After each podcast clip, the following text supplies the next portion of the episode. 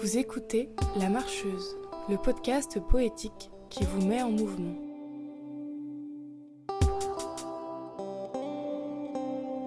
Je suis Sophie Hutin, artiste au sein de La Marcheuse, compagnie d'art vivant francilienne qui met le mouvement au cœur de ses créations comme de son action sociale, et je partage sur ce podcast des réflexions poétiques sur nos corps, nos gestes et nos mots du quotidien. La Marcheuse est un podcast publié tous les jeudis.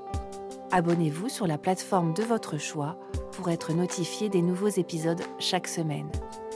Et si vous l'aimez, la meilleure manière de le soutenir est de laisser un avis ou 5 étoiles sur Apple Podcast. Cela permettra à d'autres personnes de le découvrir. Si vous nous rejoignez à cet épisode 10, bienvenue. Ce podcast peut être écouté à tout endroit du chemin que nous dessinons ensemble semaine après semaine. Comme d'autres avant lui, l'origine du présent épisode réside dans une proposition d'écriture de François Bon, qui agit comme du poil à gratter au milieu de toutes les tentations de se recouvrir d'une couette de silence moelleux.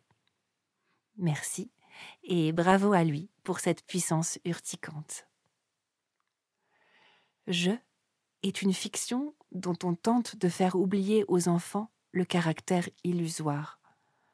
Sans un dressage particulièrement virulent, pourrait-on jamais nous convaincre que le flux du réel s'arrête plus d'un instant sur un je, un tu, un elle? Suis né, n'est pas crié, accouchement rapide, déjà pas chiante. Au milieu d'une terre de silence, et parler comme on avoue la culpabilité des autres à ces mêmes autres. Un peu plus chiante. Mais ait pris cette culpabilité sur le dos au passage. Pas chiante, oui. Et écrit comme un singe savant. Pas chiante est très très chiante et marché. Pas beaucoup au début. Me suis cogné à tous les murs de la maison. Et rampé un peu. Me suis assise. Beaucoup. Me suis fait chier. Beaucoup aussi. Et rit. D'un caractère joyeux est-elle. Et moins rit. Et sourit. Et continuait à sourire comme un bon chien. Patiente, on vous a dit. Ait eu peur du noir longtemps, le costume du père comme une menace d'absence dans l'obscurité, et couru chaque soir pour éviter de le regarder.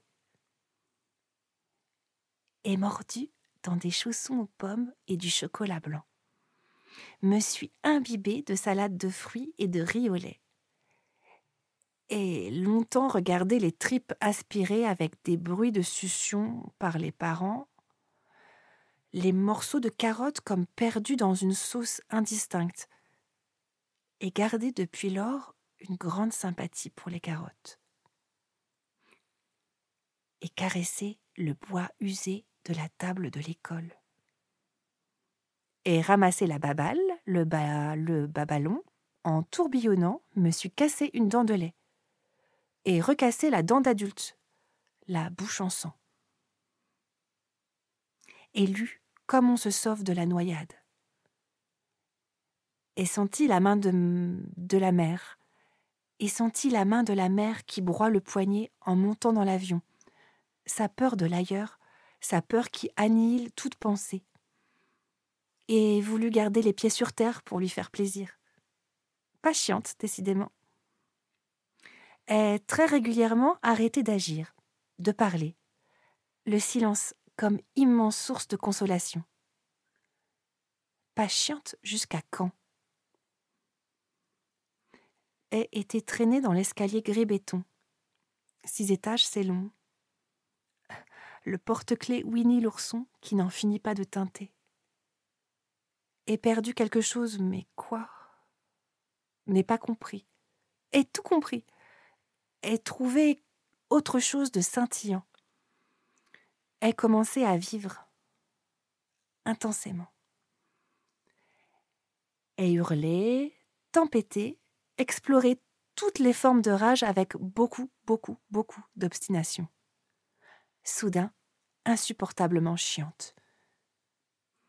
Est tapé théâtre sur un moteur de recherche qui allait être bien connu. Et changer de vie, comme on dit. Et sauter, chanter, danser, enfin. Et cousu de la parole vivante. Et rencontrer des peaux n'ait jamais fini de chercher cette sœur qui sans cesse se révèle pour se dérober ensuite, qui se montre en se cachant, qui se cache en se montrant. L'autre, ce toi, se tue, ma mauvaise odeur. Elle comptait les centimes, les ait alignés en petits tas. Et jeté la psychologie aux oubliettes, et embrassé l'action collective, et marché et mit bas, et sourit tranquillement, et regardait tous les levers de soleil, et mit les mots, et fait Iliade et Odyssée. Continue de traquer un point de suspension, un point d'appui sur lequel murmurait Je suis.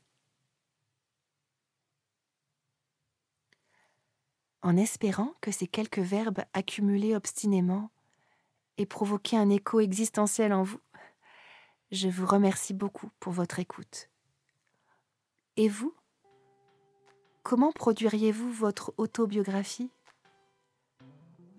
Vous pourrez retrouver cet épisode ainsi que tous les autres à venir sur lamarcheuse.fr slash podcast. Abonnez-vous au podcast La Marcheuse sur la plateforme de votre choix. N'oubliez pas d'y laisser votre avis. Merci. N'hésitez pas à partager ce podcast et à suivre son actualité sur les réseaux sociaux sous l'identifiant Asso La Marcheuse en un seul mot. Merci et à jeudi prochain pour poursuivre ensemble, au cours d'un onzième épisode, notre rêverie partagée. À jeudi pour en savoir plus.